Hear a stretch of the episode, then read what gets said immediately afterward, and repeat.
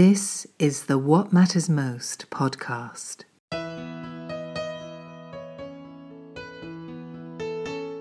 A 100% listener supported program. And now, here is your host, Paul Samuel Dolman. Welcome back to What Matters Most. I really appreciate everyone around the world who tunes in and the Patreons and the people that send in guest ideas. One of my favorite guests, and actually a real hero to me for a long time, is back on the show. The book that opened my eyes and actually millions of people's eyes was the first version of Confessions of an Economic Hitman. I also deeply loved and connected to his book, Touching the Jaguar, which I highly recommend. He is back here now with a third updated version of Confessions of an Economic Hitman. There are 12 new chapters that really shed light and kind of takes the world where it is now, which I thought was essential, really uh, touches the moment. It's such an honor to welcome back my friend and the inspirational Mr. John Perkins. Thanks for coming on. Well, you're welcome, Paul. Thank you so much for having me on your wonderful show. It's great to be with you again. John, how did you ever even become an economic hitman? How does one wander into that? I, I know you probably didn't grow up thinking as a kid while other people wanted to be the center fielder for the Yankees that you wanted to be an economic hitman one day. Actually, I always wanted to be a writer. Uh, but uh, you know, I went to business school and and uh, uh the, then I ended up going in the Peace Corps and, and hanging out in the Amazon and the Andes for three years, and then I was recruited uh, by this consulting firm in in Boston. And I, before I went in the Peace Corps, I'd been re- actually recruited by the National Security Agency. I'd gone through a series of lie detector tests and and passed them all, surprisingly to me. And uh, was told, but but uh, I, I, had this inkling to go to the Amazon. To, to to I knew that I wanted to live like indigenous people, and I knew that was a few places in the world where you can do that the, the, National Security Agency, I'd been recruited by a, a family friend who was uh, very high up in the agency, and and he's told me, you know, well, yeah, go go live in the jungle for a while. You'll learn good survival skills. You'll learn another language. You'll be more valuable to us when you get out. And you may not actually work for the National Security Agency, the NSA. You may end up working for a private corporation that has close ties with us. And I was pretty shocked by that, Paul, but it's it turns out that's pretty common. is interrelationship. And so uh, my last year, uh, I was three years in the Peace Corps, extended for a year. And uh, my, during my last year, this this man contacted me, who was a senior vice president at a big consulting firm in Boston, and he ended up hiring me as an economist. And I very soon became chief economist and built up a staff. And really, although my job sounded pretty fancy, you know, chief economist working for the uh, our clients were the World Bank, the U.S. Treasury Department, uh, governments around the world, and uh, yet what? But the real my real job was to to you know to gather resources for the United States to really create a, a, a global empire, which is more corporate empire actually than a U.S. empire, although it's very much supported by the U.S. Uh, so my real job was to be what we call an economic hitman. And would you tell people exactly what that is? I know, of course, I've read all your books and you've been on, but somebody listening for the first time, I go, what exactly is that? Yeah, the job was, and, and you know, I learned in business school that this was the right thing to do. I, I later discovered that it was it was basically pretty criminal, but it's uh my my my job was to identify countries that had resources our corporations want, like oil or other minerals, it's in the ground, and, and to arrange a huge loan to that country from the World Bank or one of its sister organizations.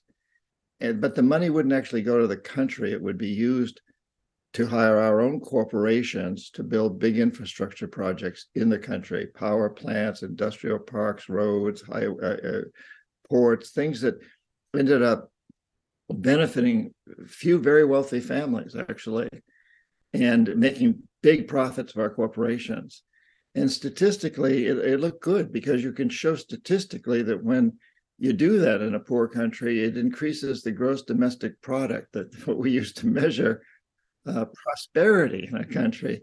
But you know, it, it, after about six or seven years in that job, I discovered I, I began to understand that gross domestic product really only measures how well the rich are doing in big corporations and so although it seemed like the whole the, the economy was growing the way we measure it but in fact the rich were getting rich and the poor were getting poorer because money was being diverted from social services healthcare education and other such things to pay the interest on the loan and in the end the loan couldn't be repaid so the IMF would go in, or I'd go in in the guise of the IMF and renegotiate the deal, which meant that the country would have to sell its resources, its oil or whatever, real cheap to our corporations without environmental or social regulations, or without many, if any.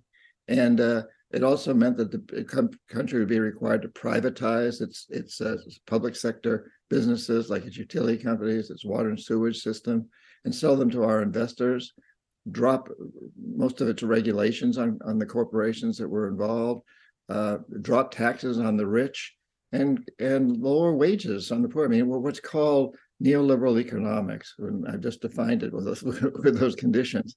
So we go in and and uh, insist that the that the country do these things, and you know, my education had taught me that was the right thing to do. But as I as I got deeper into this, and I speak Spanish fluently, and and, and several people like the, like the heads of state of of Panama and, and Ecuador and some other countries pointed out to me that really what we were doing was making the rich rich richer and the poor poorer. We were not bringing more prosperity to the majority of the people in these countries. Did you have an inner reckoning, a spiritual awakening, or you just couldn't get drunk enough anymore? to how did you then have the courage to speak up knowing your own life would probably be threatened if not exterminated well it was it was tough because as i said about seven years into this process i i, I understood that what i was doing was not what i was telling people including myself that i was doing i was selling a lie basically of prosperity for everyone. But it was really hard to get out because uh, you know there's a lot of pressure put on me not to get out. Plus you know i'd grown up the the son of a of a boys boarding school teacher in new hampshire. We never had much money. I, I, we had a house given to us by the school and food and so forth but i was surrounded by very wealthy boys. And i was i grew up very jealous. I, I heard all these stories about these magnificent places where they lived and travel around the world. And suddenly now I'm traveling around the world. I'm flying first class. I'm, I'm getting very well paid and uh, staying in hotels, eating in the finest restaurants, meeting with presidents.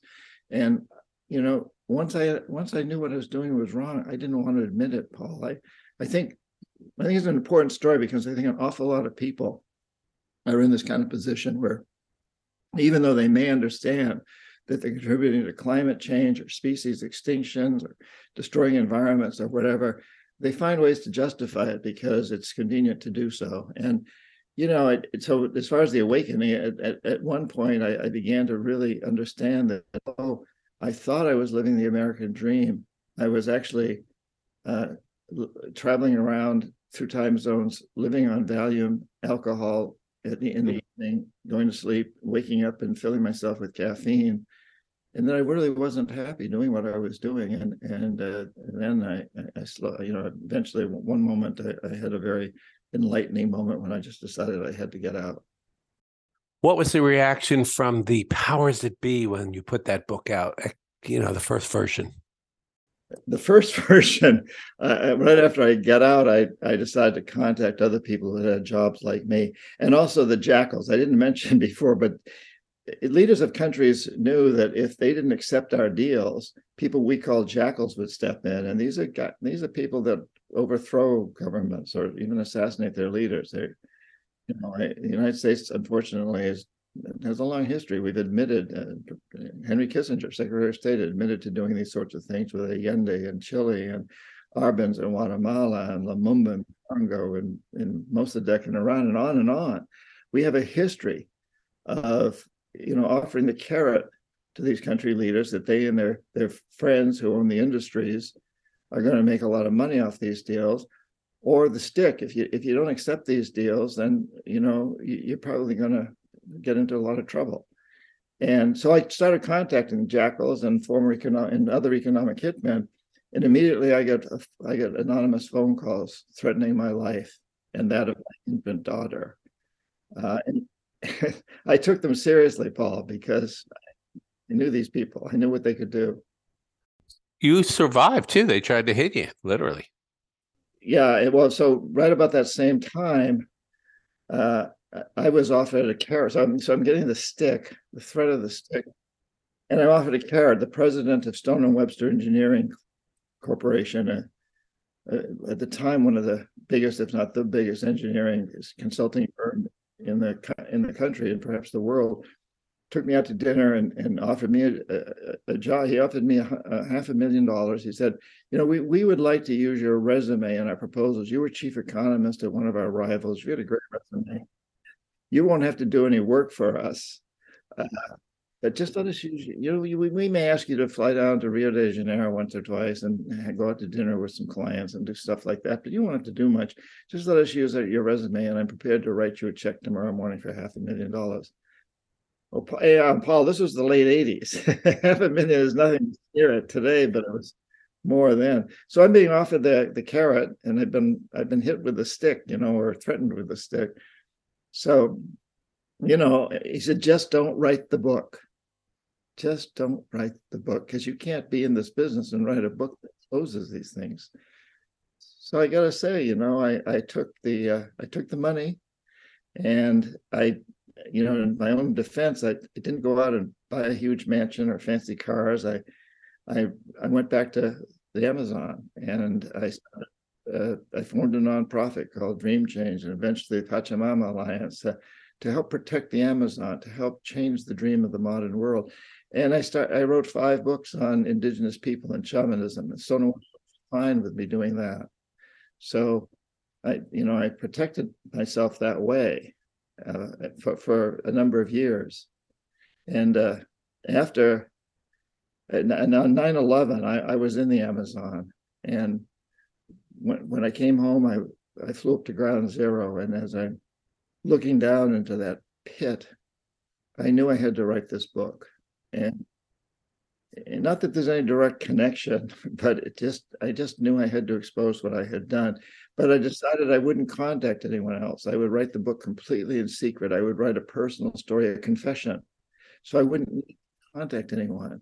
And I would write the whole book. No proposal. I'd publish five books. I know you're supposed to write a proposal, get a get a, a little bit of an advance, and then write the book. No, no, no. I just decided I'd write the whole book and once I had it in the hands of a very good New York agent and he was distributing it to publishing houses, I figured it was my best insurance policy that anyone, you know, in the alphabet agencies, FBI, CIA, NSA, those, those alphabet agencies, who might want uh, to see me done away with, would know that that would just sell a lot of books. Uh, anything suspicious. So I, I figured it was my best insurance policy.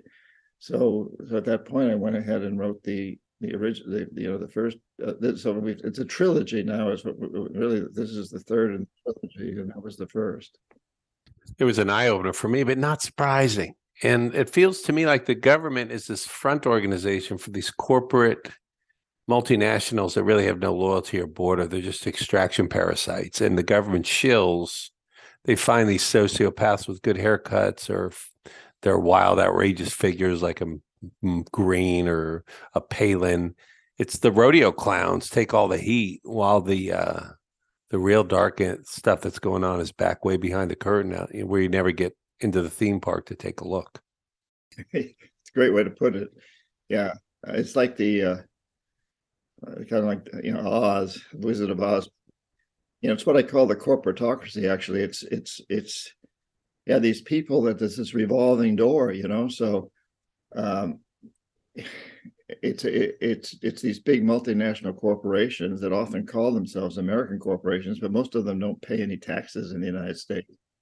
Uh, but they do use the U.S. government, and you know, there's there's this revolving door of of you know, you've got people like Condoleezza, Condoleezza Rice was a great example. She'd you know been a high executive in the oil company, comes out as Secretary of State, where she does makes a lot of favors for the oil companies and then goes back to that kind of job. And uh, the you know it's, it's just over and over. You know the Bush family is deeply connected with uh, uh, oil companies, and it's it's true among Democrats. I mentioned a couple of Republicans, but Democrats in the same. You know, so people high up in the in, in U.S. government, elected officials and, and non-elected officials, uh, they're bribed all the time. But the interesting thing is, in the United States, what we would call corruption anywhere else is legalized here.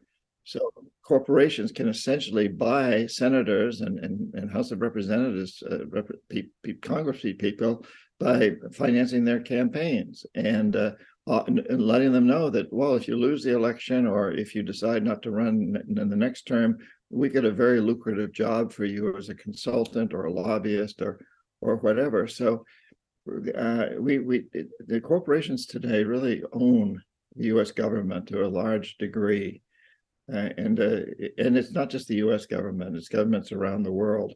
And you know, this book, this third in the trilogy, is it goes into China's economic hitman strategy. China's doing something very similar to, to what I did, except they, are actually much more efficient. They, they've learned from our, our mistakes and, and and our and our successes. And you know, in their case, most of their big corporations are, are, are, are, a little more than half owned by the U.S. by, by the Chinese government. Uh, so so there you've got even a, a, different situation where the government and the corporations are very very closely tied formally, transparently, if you will. In the United States, it's less transparent, it's obtuse, it's done kind of under the table, but completely legally under the table. In China, it's it's done pretty much openly, but it basically it goes you know, they're both both both are headed in the same direction. And incidentally, many of the companies that call themselves American corporations, of course, they're very much Chinese corporations too. You you take a company like like Microsoft or Apple, or so many of their products are made in China, and there's a very very close interrelationship between all most most all big American international multinational what we call multinational corporations that may call may also claim to be American. They're on the New York Stock Exchange, et cetera. Close, close, interwo- closely interwoven with China and its economy.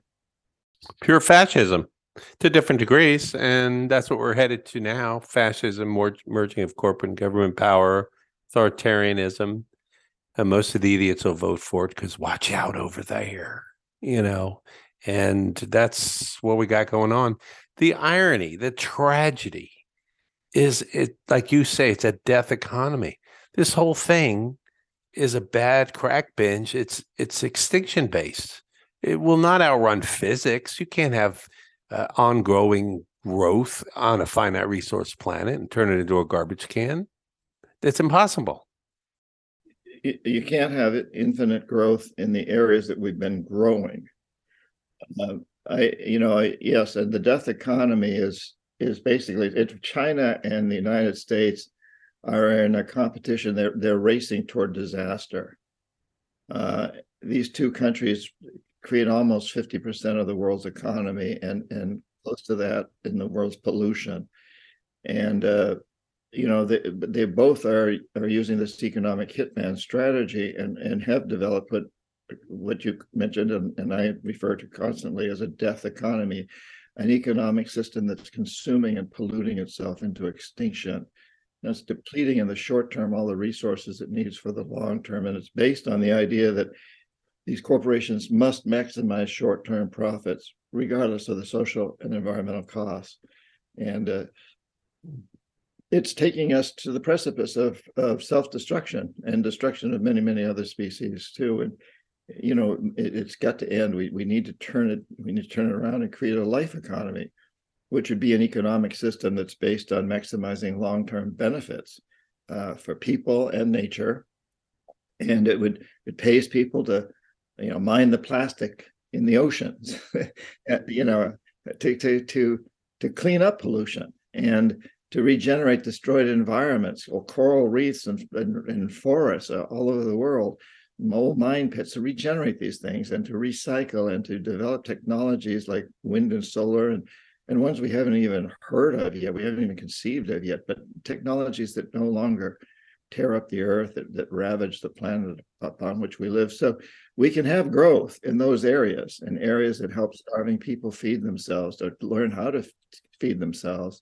uh, there's a lot of room there, uh, but we can't continue growing in the way that we've been growing, which is this huge emphasis on on materialistic gain. What kind of organism self extincts itself through that kind of insanity? Well, we we know of one that does, don't we? Yeah, it makes no sense at all. it's dangerous intelligence, but not smart. There's no wisdom in a whole lot of technology. You know, you know, you got to wonder. I remember it being in the Amazon one time, and they have these cutter ants, you know, that cut these leaves and carry these long lines carrying these huge leaves, these little tiny ants, and they take them into a and it, uh, this huge mound that they that they build, and they they chew the leaves up and they create a kind of a, a, a, mulch that then has fungus growing on it. And they feed that to their queens and the larvae. And so they're truly industrialists with real division of labor. And I remember one time saying to a, a, a biologist, a PhD biologist who was watching these with me, and I'm pointing at him saying, you know, these ants have incredible intelligence. And he said, oh, that's just instinct. And it made me wonder, you know, like how do you separate instinct from intelligence and to realize that these ants are they're actually what they do is that they're helping the earth in many ways that they're creating life in in the process of what they're doing and they end up becoming flying ants eventually uh, and and the indigenous people catch them and, and eat them and they, they so the indigenous people take care of them protect them and then they they catch some of them and eat them but not not so many that they'll destroy the, the you know the, the colony. They, they're very careful about that. There's an there's an amazing intelligence there amongst those ants and among the indigenous people. Unfortunately, we in what we think of as the modern world have kind of forgotten that because we've we put so much emphasis on on short-term maximization of, of materialistic consumption and, and profits. Uh, we take questions from the audience, and this one's from the Earth itself. John, wouldn't the Earth be a lot better off if humans didn't exist, or at least there was only maybe a million of them? well, that's a loaded question. Uh, you know, the Earth, not me. I'm just. Yeah, I know. Well, it depends on how you define the Earth, too, doesn't it? Uh, you know, can, can we say that the Earth is better off without the dinosaurs? I don't know what better off means, but I do know that um, that we're headed toward that that toward that outcome if we don't if we don't change we we've got to change you know and we, we fear change. It's a, it's a it's a really important question. I don't mean to make light of it but i think human beings can coexist really well. I, i'm taken by you know my indigenous friends in the amazon and places with they have a philosophy and, and incidentally i don't I, I know they're crazy ones or brutal ones so i don't idealize individuals but i do idealize their their long-term view of the world and their idea that we, they are a part of nature not apart from. They don't try to control nature. They live with nature. And i think that's our biggest problem is is we've we've we've created an attitude of human supremacy that we are supreme over nature. And climate change is teaching us that we're not. Uh, the pandemic showed us you know that a little tiny invisible uh, organism can wreak havoc on us for periods of time and and it could you know can keep returning if we're not careful. So i think what's important here is to recognize that we've really alienated ourselves from our planet. And you know paul if you think so so one of the themes of my book is that the united states and china need to they can disagree on many many many many things but we need to understand and agree that nobody survives on a on a dead planet and if you think about you know aliens if there was the, a, a, huge fleet of ufos hovering above us and the aliens were threatening to destroy us all what would we do? Probably the chinese and the russians and the ukrainians and the americans and everybody else would come together to protect ourselves. I would i would think and history tells us that that's what would happen. When when enemies are faced by a common and much stronger enemy than either of them individually, that they, they, those they come together.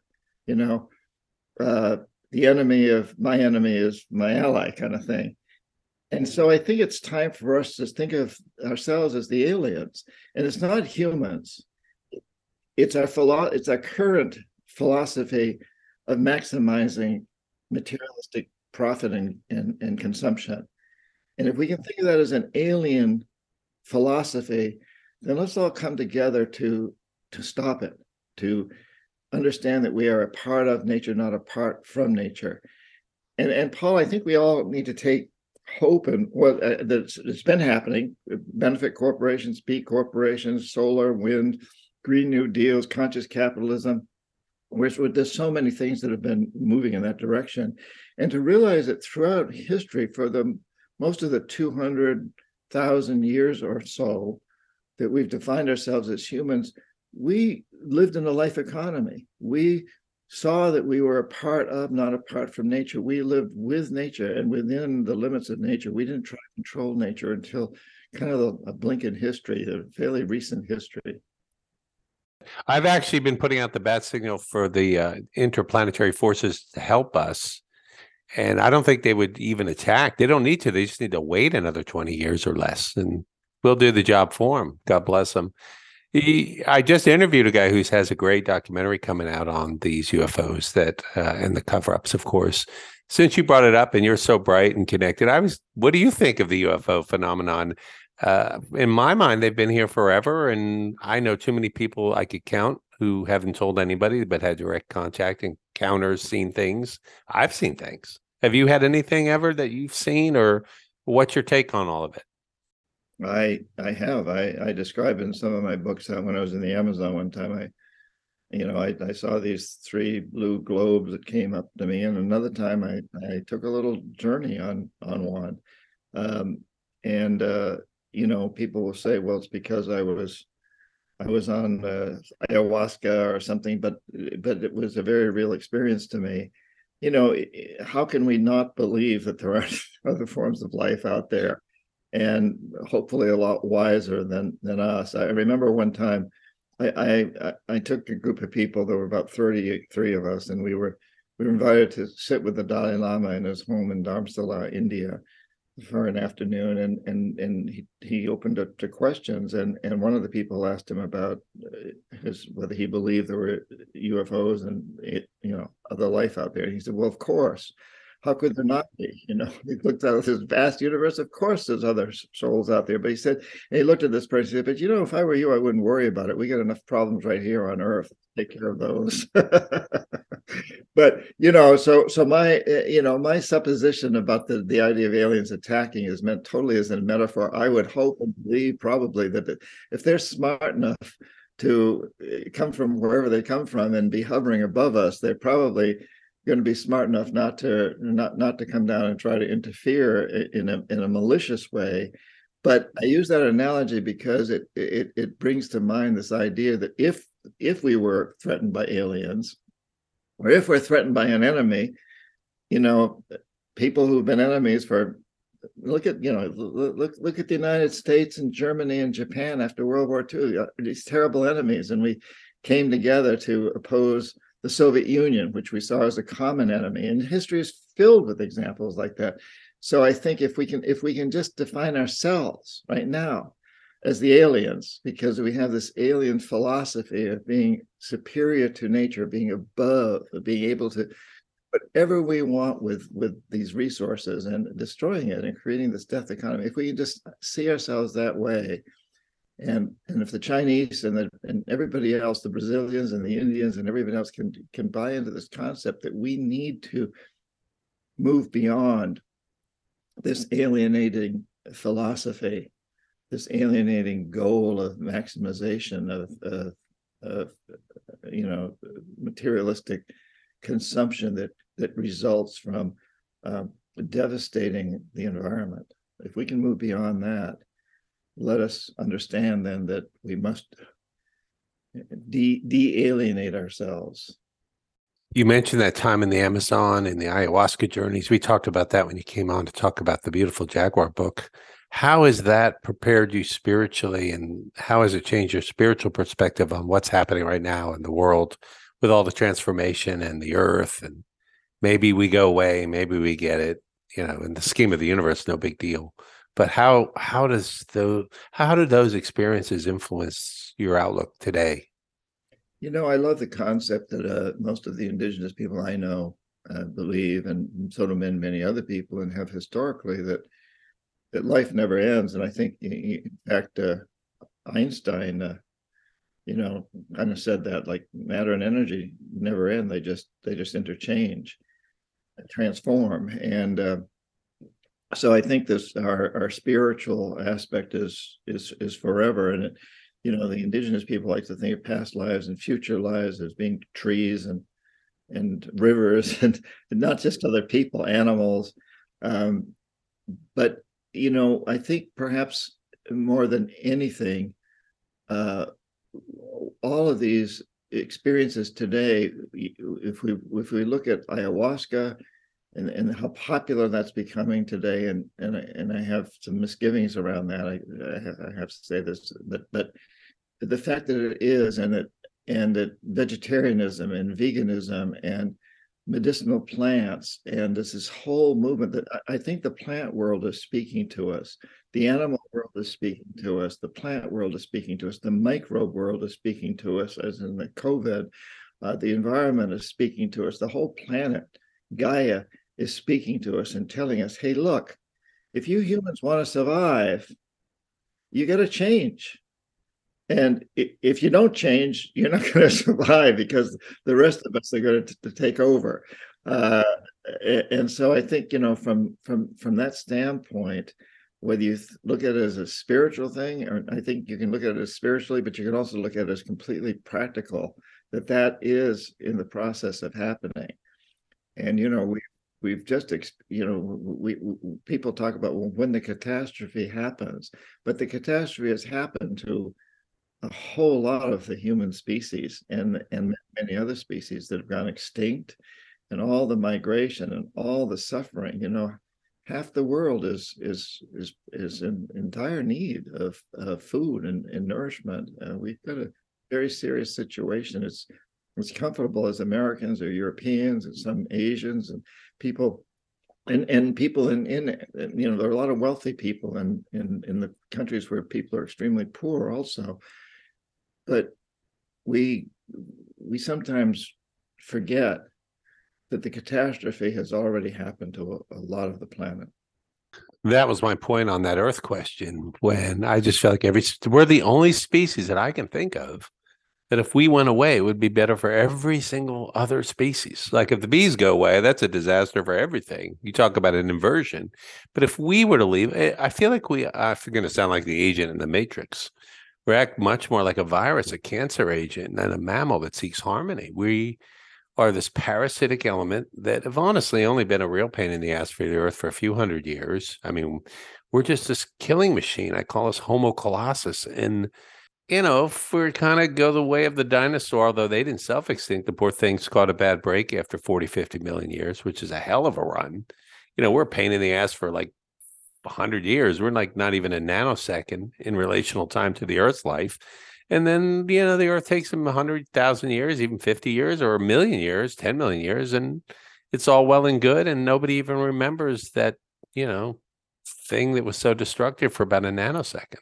I don't, to me, that's where it's headed, unless either there is extraterrestrial or some sort of massive shift. I honestly don't see it, but I'll try to do my best until then.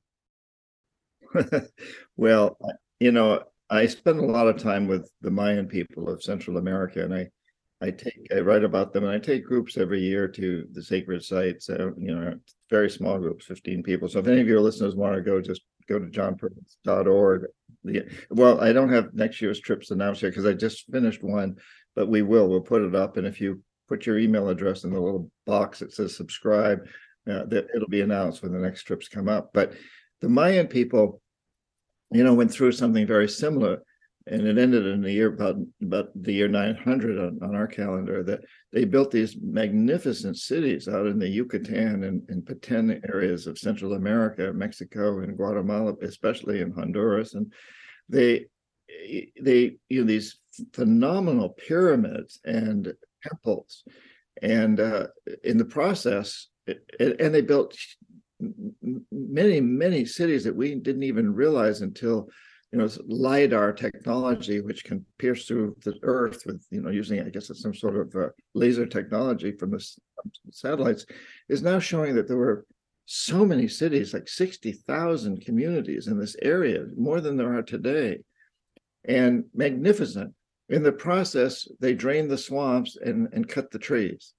And so over time they changed their climate and they could no longer survive. They they couldn't grow their crops, and so these cities that had been peaceful went to war with each other. And then eventually the, the people who were serving the rich, who the rich lived in the cities, the, the, the nobility, the you know the kings and queens and and uh, in their entourages, uh, the people who were growing the crops and taking and, and, basically paying huge taxes to the cities just left. They went back up into the mountains or, or out into the jungle, and the and the forest took over. And so for uh, from the from about 900 until the mid 1800s, nobody knew these cities were there. They were covered with trees, and still you go to this. You know, I take people to Tikal, which is this magnificent site, and some of these huge pyramids and temples have been excavated, but next to them is is a, something that looks like a mountain with trees. It's another temple or pyramid, and it really it's humbling to see how quickly nature takes over it takes over so rapidly. And you know, if if we humans disappear for whatever reason, uh, New York City and every other city in the world eventually will just collapse and be taken over by by nature. So you know, you're right that if um, if if we go, uh, the planet will be no probably no worse off and perhaps better off. But on the other hand, I have a 14 year old grandson and I don't want to see that happen. I I, I believe, and I also kind of, if you go back to the spirituality, maybe there's a reason why we're going through this. Maybe there's a reason why human beings are on this planet, and maybe it's to to really understand how we can uh, live within the system of nature, and that we're now being seriously challenged to really look at that. That we've gone through this swing where for hundreds of thousands of years, like you know 200,000 years or so we um, we lived within nature and then as you said it's been within the last couple of hundred years it probably started a couple of thousand years ago you know the persians the greeks and the romans and the early chinese where they began to try to control things.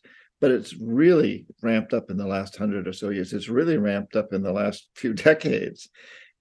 And you know but so but maybe there's a there's a reason for that that this this swing toward toward destruction you know if you look at what so many his, great thinkers have talked about you're going into you've got to go into the darkness to emerge into the light dante's inferno idea and you know histories in literature and mythology uh, mythology of all cultures is filled with this idea that you've got to go deep into the darkness to emerge into the light. Maybe, maybe that's what we've been going through. That's my hope. And I'm going to stick with it because, uh, you know, prophecies are self fulfilling. And if we prophesize the end, we'll get the end. But if we can prophesize and work toward creating a life economy, then we have a very, very good chance of getting there. But we have to believe it and we have to make it happen. And we have to take the actions that'll make it happen. So the film is actually a thriller. It's a time clock, time bomb. Will the human race figure it out? Will we get there or not? And that's all these souls came here to try to figure it out because you've taken some deep trips and seen unbelievable uh, what's the Pink Floyd line? Uh, caught a fleeting glimpse out there on the edge. Isn't it all just really one energy system playing with itself and Maya, the separation? is an illusion. Now we have to play by the rules. Better not stand on the railroad tracks. You're going to go back into the infinite light rather quickly. But it, you've seen it, right? You know. You know, and I also look over the stars at night and think it really it's, it's pretty insignificant what happens on this planet. Perhaps. On the other hand, perhaps if you you know think about the greater energy reaching out, maybe if we if we can really create evolve into something new that really understands how to be truly good stewards and relate to the planet. Maybe that reaches out. I, I don't know. But you know, I, I, want to go back to what you asked earlier about the spirituality in the, in the Amazon. And one of the things that I learned and what the books about shamanism and touching the jaguar go into in detail is that perception molds reality. We know, Paul, that you know, there's no United States, there's no China, there's no corporations, there's no, there's no religion, there's no culture except as we perceive them. And when enough people accept a perception or codify it into law, it molds reality. It, it has a huge impact on reality, changes reality. And that's, you know, that's shamanism, it is, it is psychotherapy, and it's it's quantum physics, and it's marketing, and it's politics. We all these people practice this. So we have this perception that we've been working with for a few decades now uh, that we must maximize short-term materialistic gains, and that's the big problem um, for a few people. For a few people, and if we can turn that perception around and say no, that the, the, the, the, successful humans will be the ones and the ones that we'll put on the covers of our magazines, the ones that we will celebrate, are, are the humans who will lead us into the idea that uh, the goal is to maximize benefits for life, for all life, and and and that would include the rivers and the mountains, or all nature, for human beings and animals and insects and all of nature. So if we change the perception of what it means to be successful, uh, we can turn this thing around. And you know, it's I can see it happening even in the corporate world, where I, I know a lot of executives who want to look more and more to the long term. They they say, you know, they have children, they have grandchildren. Uh, they want to create a world that those children will want to inherit. And I really hear that from the Chinese. I taught at an MBA program in China, which is considered the top one in China, one of the top in the world, where these Chinese students are being have been singled out to being the future leaders of China. One after another, I, I would hear from them. I'd go out and drink a few beers with them, have share some food with them in addition to the classroom. And I'd hear them say, you know, we created an economic miracle here in China. We brought over 700 million people out of poverty we had about 10% economic growth for 30 years, 10% a year. And nobody else has ever done anything to compare. But at the same time, we've had horrible pollution. We kids, we've we've grown up with outrageous, terrible pollution and and bad social conditions, bad working conditions. We don't want that for our children. And so we've but we've proven we can create a miracle. We're not going to create a green miracle. And uh, yeah, I came back from that teaching experience, and I was speaking in, at Cornell University, where there was a gathering of some 2,000 MBA students from all over the United States. And I told them that story in a speech, and I said, you know, don't let that happen. Let the let's let's you, let's us become let's let the United States become the greenest country. And then I said, let's have a World Cup every year.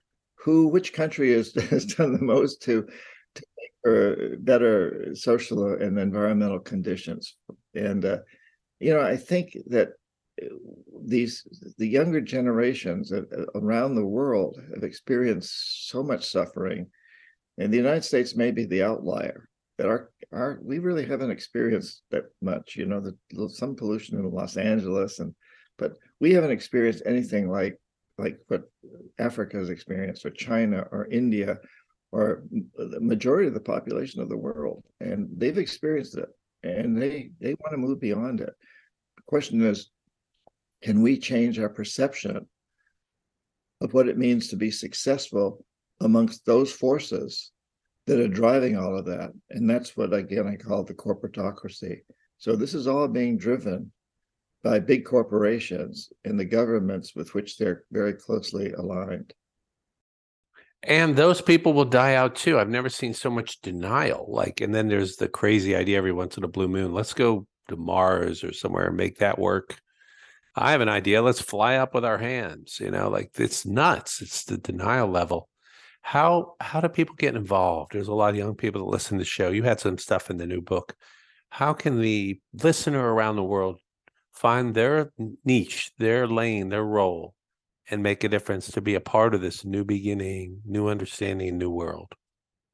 You know, I, I do talk, Paul, in the book about a lot of specific things and and uh, one of the i think one of the most important places to start is to recognize that although we're victims of this system we're all also collaborators.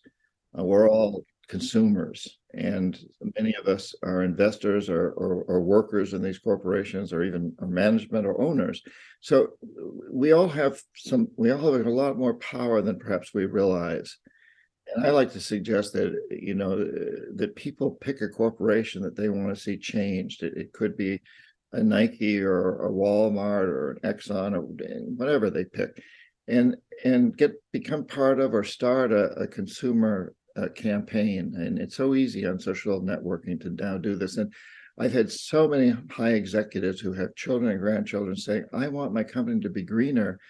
But I know that if I lose market share or my profits, uh, uh, my stock price uh, goes down for a period of time, my executive board will fire me and replace me with someone who only cares about profits and market share.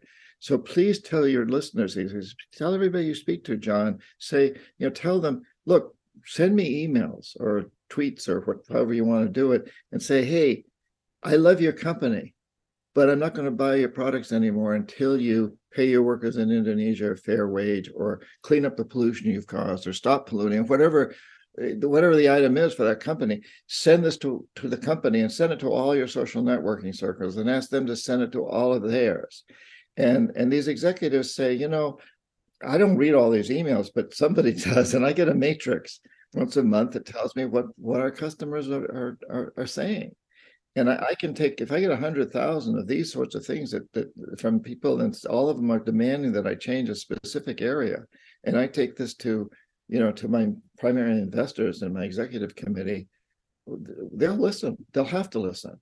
So that's you know that's one thing we all can do. And, and the book describes many things, but I think ultimately, Paul, for each individual, and, and again in the book i go in five questions that are very important. The first one is as you as an individual what do you most want to do for the rest of your life?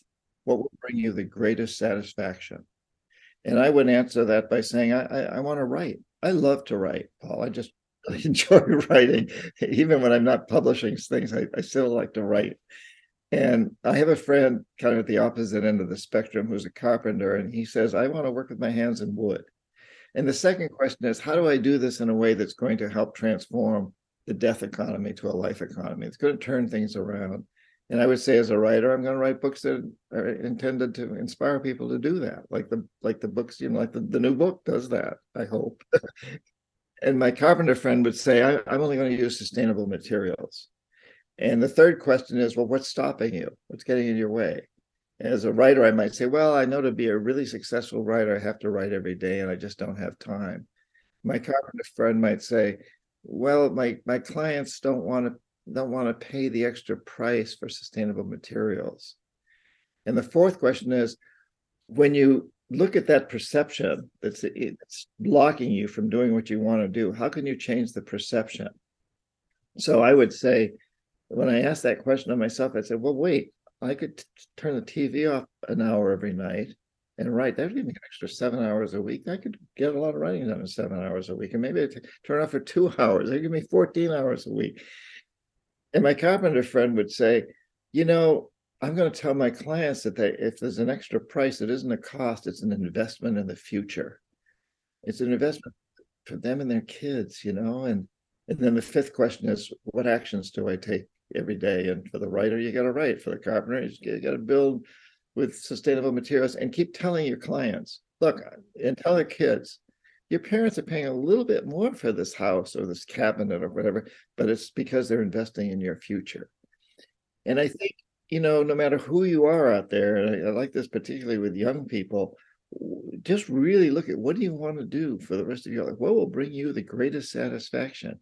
And then do it and do it in don't let you know look confront the blockages. Confront those who are saying you can't do it. You don't have enough education. You're not good enough. You're not smart enough. You're not you don't have the right physique whatever the heck it is that you're being that you're being told or you're telling yourself.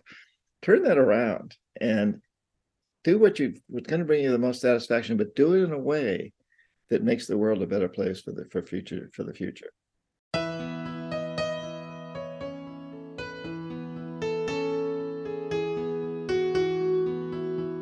You've been listening to the What Matters Most podcast, a 100% listener supported program.